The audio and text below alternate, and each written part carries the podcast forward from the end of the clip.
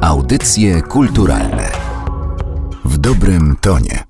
Przed mikrofonem Magdalena Miszewska zapraszam na kolejny odcinek audycji kulturalnych. Od razu uprzedzam, że tutaj jest gwar w tle, a to wszystko dlatego, że sporo gości wzięło udział w spotkaniu autorskim z moim dzisiejszym gościem, z Barbarą Gawryluk, autorką książki Ilustratorki Ilustratorzy. Dzień dobry. Dzień dobry. I zanim przejdziemy do tego, dlaczego ten tytuł jest taki ważny i dlaczego te ilustratorki są na pierwszym miejscu, to chciałabym wrócić do Pani wypowiedzi po publikacji książki o Wandzie Chotomskiej. Wtedy Pani mówiła, że polscy autorzy tworzący dla dzieci są na marginesie, nie są traktowani poważnie. I chciałam zapytać, czy z ilustratorami książek dla dzieci sytuacja jest podobna? Tak, bo dla mnie autorzy to autorzy tekstu i autorzy obrazu. I to się w książkach dla dzieci po prostu łączy w jedność. Ja bym powiedziała, że nawet autorzy ilustracji mają trudniejszą sytuację niż autorzy tekstów.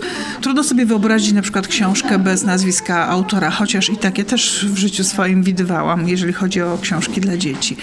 Natomiast bardzo często zdarza się, że na okładce brakuje nazwiska ilustratora i sama czasem śledzę, kto ilustrował książkę. To jest tak samo mniej więcej jak z tłumaczami, że trzeba poszukać, żeby znaleźć. To się coraz częściej już poprawia, ale takie sytuacje się zdarzają. Ten margines to nie jest tak, żebyśmy my, twórcy literatury dla dzieci, jakoś tak bardzo z tego powodu narzekali i cierpieli. Oczywiście nie, ale tak po prostu zawsze było. W Polsce tak zawsze było, że my, jak to mówią inni, piszemy, rysujemy książeczki, a nie książki, prawda?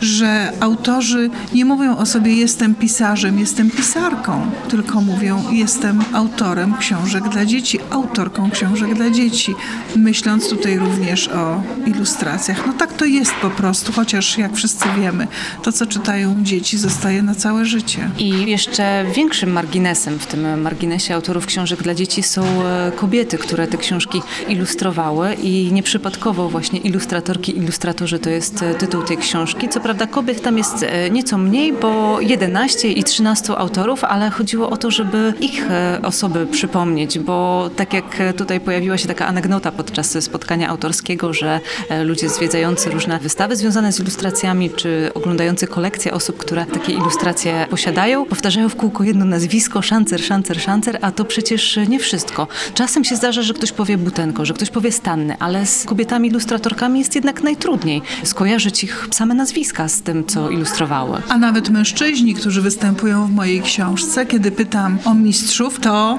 na przykład wymieniają nazwisko Olgi Siemaszko. Oni doceniają, oni wiedzą, artyści doceniają kunszt swoich koleżanek po fachu. Ja myślę, że właśnie to się zmieniło, to znaczy współczesne ilustratorki pracują na równi z ilustratorami. Płeć nie ma żadnego znaczenia. Jednak te czasy PRL-u były bardzo trudne, szczególnie dla kobiet. No to właśnie w tej naszej tradycji kobiety prowadziły domy, kobiety wychowywały dzieci, kobiety odpowiadały za to, żeby odrobiły lekcje, żeby miały spakowane tornistry na drugi dzień, żeby miały kanapki rano na śniadanie. Mało było takich rodzin, w których o tym decydowali ojcowie. I to też dlatego właśnie te ilustratorki przede wszystkim były najczęściej żonami i matkami, a dopiero po trzecie ilustratorkami. Oczywiście są też wyjątki w tych opowieściach, które znalazły się w mojej książce. Panie, które nie założyły rodziny na przykład i rzeczywiście mogły się poświęcić tylko sztuce. No na przykład właśnie Olga Siemaszko, która nie miała dzieci, dosyć wcześnie owdowiała. Miała bardzo dużą rodzinę, taką, która dbała o to, żeby Olga Siemaszko nie czuła się samotna. No niemniej jednak mogła się właśnie poświęcić pracy. Może to właśnie się przełożyło na ten jej sukces i chyba największą rozpoznawalność z tych wszystkich kobiecych bohaterek mojej książki. Któraś z nich wspominała też o tym, że trudno jest znaleźć partnera, który właśnie zrozumie ten sposób pracy, że ilustracji trzeba poświęcić naprawdę bardzo dużo czasu i podobną sytuację mają malarki, no ale znów ilustratorki to przecież też malarki, więc nic dziwnego, że te ich sytuacje tak wyglądają. Tak, one naprawdę były malarkami. Wiele z nich poświęciło się ilustracji dla dzieci, to było ich główne zajęcie, ale w pracowniach stały sztalugi i one oprócz tego też malowały i robiły wiele innych rzeczy związanych ze sztuką, z projektowaniem książki, ale tworzyły też pocztówki, znaczki, karty do gry. To wszystko to była ich ta właśnie codzienna praca, która przecież nie była rzemiosłem, tylko była sztuką. Bardzo niewiele z tych artystek zostało w domu docenionych, ale były też takie oczywiście. Na przykład y, Maria Orłowska-Gabryś, o której opowiada w książce jej syn Mieczysław Gabryś i on właśnie opowiada o tym niezwykłym szacunku, jakim była darzona w domu przez męża, czyli jego ojca, który zawsze podkreślał, że mama jest artystką, musi mieć czas, musi mieć spokój, musi mieć warunki do pracy. To jest jedna z wyjątkowych postaci w tej książce. Bardzo mi się podobała opowieść jej syna o mamie. A na drugim biegunie jest e, Danuta Konwicka. No właśnie, Danuta Konwicka, absolutnie wybitna ilustratorka, fantastyczne wyczucie dziecięcej wyobraźni, piękna wrażliwość, bardzo pracowita. Zostawiła po sobie naprawdę dużo prac porządkowanych przez siebie samą, układanych w teczkach, opisanych, tak jakby wiedziała, że nikt inny tego nie zrobi. Kiedy jej zabrakło, to dopiero wtedy Tadeusz Konwicki zorientował się, ile ona tego narysowała. On oczywiście wiedział, że ona ilustruje książki dla dzieci, wysyła ilustracje do pisemek dla dzieci, że właśnie kilka godzin dziennie spędza w pracowni, że jak gdzieś razem wyjeżdżają na wakacje czy na jakieś zagraniczne skapady, to ona też wtedy coś tam sobie rysuje, ale no powiedzmy, to nie było najważniejsze w ich życiu. Najważniejsze w ich życiu był on i jego książki. Dopiero po jej śmierci zorientował się, jak bardzo była pracowita i jaką dużą wartość mają jej prace. Wspomniała Pani już wcześniej o tym, że sytuacja współczesnych ilustratorów i ilustratorek jest lepsza niż tych, którzy tworzyli w PRL-u i faktycznie. Ja byłam e, trzy lata temu na wystawie w Zachęcie poświęconej właśnie współczesnym ilustratorom książki dziecięcej. Ukazała się także książka i to całkiem niedawno, pod koniec 2017 roku, Sebastiana Frąckiewicza Ten łokieć źle się zgina i ja z Sebastianem miałam okazję rozmawiać w odcinku rozmowy nie tylko o ilustrowaniu, który podlinkuję w opisie do tego odcinka, więc słuchacze będą mogli sobie do tej rozmowy sięgnąć. To jest trochę książka właśnie na tej zasadzie, na której pani napisała swoją, z tym, że panią gonił czas, bo to już jest ten ostatni moment, żeby nie powiedzieć, że trochę przegapiony, żeby jeszcze tych e, ilustratorów starszego pokolenia przepytać, bo jak się okazuje, wcale nie byli tak często pytani o swoje życie i o swoją twórczość. Byli tacy, którzy w ogóle chyba nigdy nie udzielili żadnego wywiadu, tak mam wrażenie. No media trochę inaczej funkcjonowały w tamtych czasach. Oni nie mieli statusu celebrytów, prawda? Oni po prostu robili swoje, natomiast od czasu do czasu, przy okazji jakiejś wystawy, bo przecież były organizowane wystawy, bardzo ciekawe wystawy ilustracji z książek dla dzieci, no to wtedy pojawiały się jakieś media, ale kiedy prześledziłam to, co po tych wizytach dziennikarzy zostało na przykład w gazetach, no to to po prostu nie jest na przykład żadne źródło informacji, nic się z tego nie dowiadujemy, jak to właściwie wtedy było. Niektórzy z nich doczekali się jakichś właśnie wywiadów i z tego też czerpałam, szukałam tych wywiadów w, prasie PRL-owskiej. Myślę, że no w ogóle sytuacja jest zupełnie inna, prawda? To, że dzisiejsi ilustratorzy mogą wychodzić z tym, co robią, to na przykład umożliwiają media, internet, wszystkie portale społecznościowe, można pokazywać swoje prace i albo się trafi, prawda, na jakiś swój dobry moment, albo nie, bo to też różnie bywa. Natomiast w tamtych czasach, no jedynym miejscem, do którego można było pójść z taką teczką, no to było właśnie jakieś wydawnictwo, a tych wydawnictw też tylko było kilka.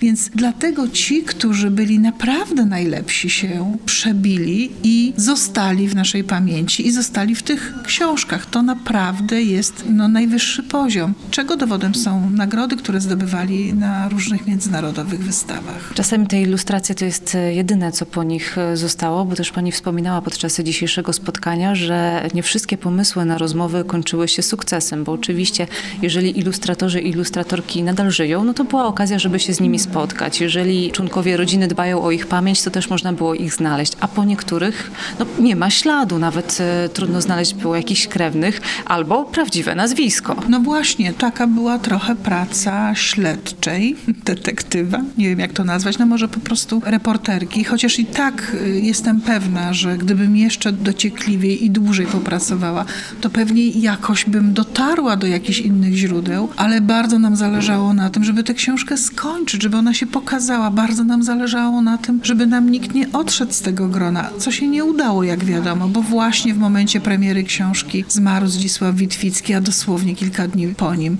Bogdan Butenko. Dwóch bardzo ważnych bohaterów tej książki i dwóch bardzo ważnych bohaterów świata polskiej ilustracji. Naprawdę olbrzymi dorobek i coś, z czego mogą korzystać następne pokolenia twórców i ilustratorów, więc ten czas rzeczywiście mnie popędzał i muszę powiedzieć, że taka myśl, która mi towarzyszyła w czasie tej pracy, najważniejsza myśl i ta, która mnie dalej zresztą, może nie prześladuje, ale która powraca, że ja się za to zabrałam o 10-15 lat za późno.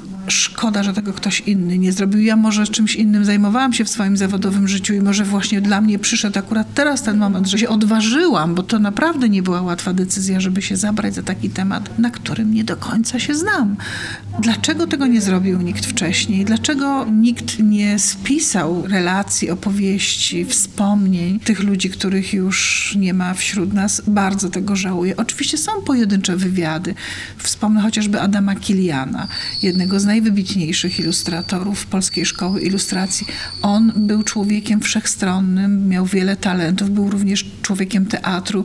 Dzięki temu jest dużo z nim zachowanych różnych wywiadów, nawet filmików, dokumentów. A potem się pojawia właśnie takie nazwisko, o którym nic nie wiadomo, typu Leonia Janecka nikt nic. Nic nie pomogło. Szukanie, proszenie różnych ludzi o jakieś pośrednictwo. Ja też nie jestem z Warszawy, ja jestem z Krakowa. Dla mnie to w ogóle było wchodzenie w taki świat, który jest dla mnie dosyć obcy, prawda? No po prostu musiałam wsiadać w pociąg, przyjeżdżać tutaj, spotykać się z różnymi ludźmi. Siedziałam na Koszykowej bibliotece, w Muzeum Książki Dziecięcej, szperałam, szukałam. Raz się udawało, raz się nie udawało. Raz wystarczył łód szczęścia, a raz tego szczęścia nie było. Wiedziałam na przykład przykład o jakimś twórcy, że przecież chyba miał córkę, a potem tej córki w ogóle nie mogłam odnaleźć i nikt nie wiedział, co się z nią stało. Nawet nie było wiadomo, czy żyje. No to były takie historie i musiałam się na przykład poddawać, nie wiedząc, nie mając pewności, nie umiejąc dotrzeć. Rezygnowałam. Dlatego też w tej książce nie ma kilku nazwisk, o które ludzie dopytują. A dlaczego nie ma? No między innymi właśnie dlatego, nie tylko dlatego, ale między innymi dlatego. Ale plusem tego, że zdecydowała się Pani w końcu w pewnym momencie książkę skończyć, jest to, że te historie zamknięte na jej kartach, one dalej się toczą w rzeczywistości i pojawiają się nowe kontakty, nowe osoby, które mogą e, coś powiedzieć, naprowadzić na jakiś ślad i być może uda się znaleźć e, tych, których do tej pory się znaleźć nie udało. Tak, ja już mam takie za sobą przeżycia. Nie mogę zbyt wiele powiedzieć, ale w przypadku jednej z bohaterek, no właśnie pojawiła się rodzina, o której nie miałam pojęcia. I pytałam nawet ich, dlaczego na moje sygnały wysyłane do różnych ludzi. Dlaczego to się tak stało? Dlaczego ja na Państwa nie trafiłam? No, my jesteśmy mało obecni w mediach społecznościowych właśnie, nie utrzymujemy za bardzo kontaktów tutaj z tym środowiskiem. No po prostu tak się zdarzyło.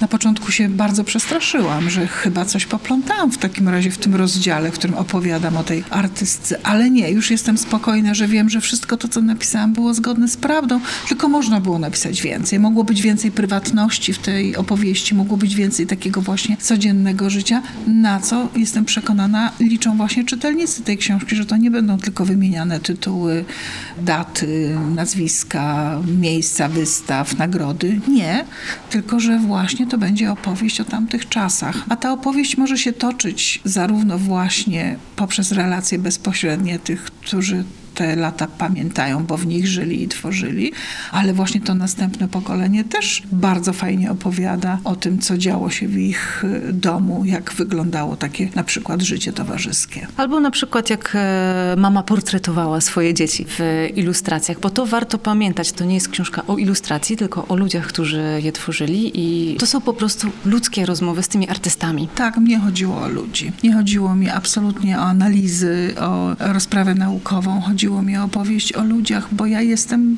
dziennikarką, jestem dziennikarką radiową.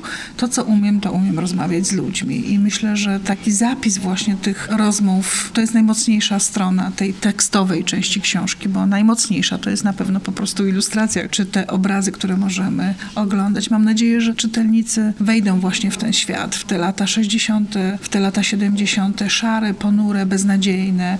Zawsze chcemy wracać do szczęśliwego dzieciństwa. No to właśnie te ilustracje ilustracje i te książki nam to umożliwiają. Ilustracje swoją drogą, ale właśnie to życie towarzyskie, o którym wspomniała Pani wcześniej, może opowiedzmy jednak, bo to jest coś, co ludzie na pewno będą chcieli w tej książce znaleźć, czyli te opowieści o spotkaniach towarzyskich w pracowniach ilustratorów. Jak się okaże w trakcie czytania, nie wszystkie pracownie wyglądają tak, jakbyśmy sobie wyobrażali taką towarzyską bardzo pracownię. I też to życie towarzyskie to było na tamtą miarę. Pamiętajmy, to były biedne, siermiężne czasy i żyło się, no właśnie w domach. Raczej się nie imprezowało poza domem.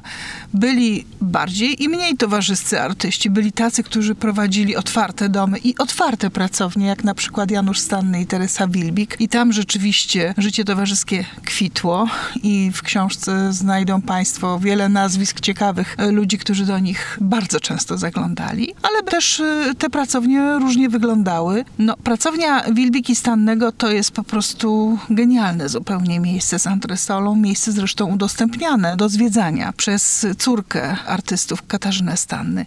Ale widziałam też taką pracownię, która była po prostu składanym biurkiem. Kiedy weszłam do salonu Mirosława Pokory i Aleksandry Pokorowej i zapytałam, no ale gdzie mąż pracował?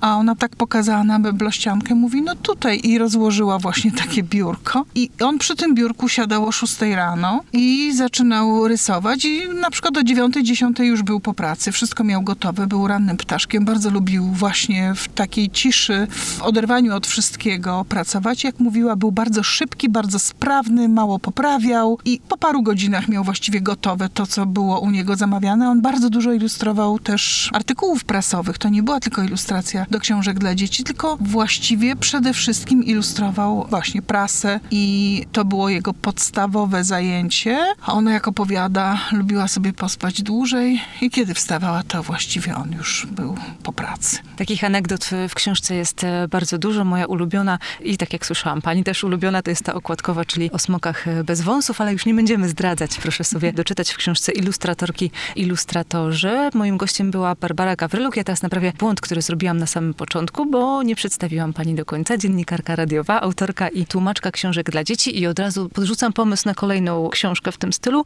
o tłumaczach literatury, bo myślę, że też e, sporo osób nie zwraca uwagi na nazwisko tego, który książkę tłumaczył. I ja bardzo miło się zaskoczyłam, kiedy odkryłam, że pani tłumaczyła książki o przygodach e, Lasego i Mai, które czytałam ze swoim dzieckiem i bardzo nam się podobały. Także super, dziękuję za rozmowę i dziękuję za przetłumaczenie naszych ulubionych książeczek. Bardzo dziękuję. Seria Biuro Detektywistyczne Lasego i Mai już ma 25 tomów. Powstają następne, więc będą kolejne części, ale rzeczywiście tłumaczenia zajmują mi bardzo dużą część mojej aktywności zawodowej. Bardzo to lubię. Audycje kulturalne w dobrym tonie.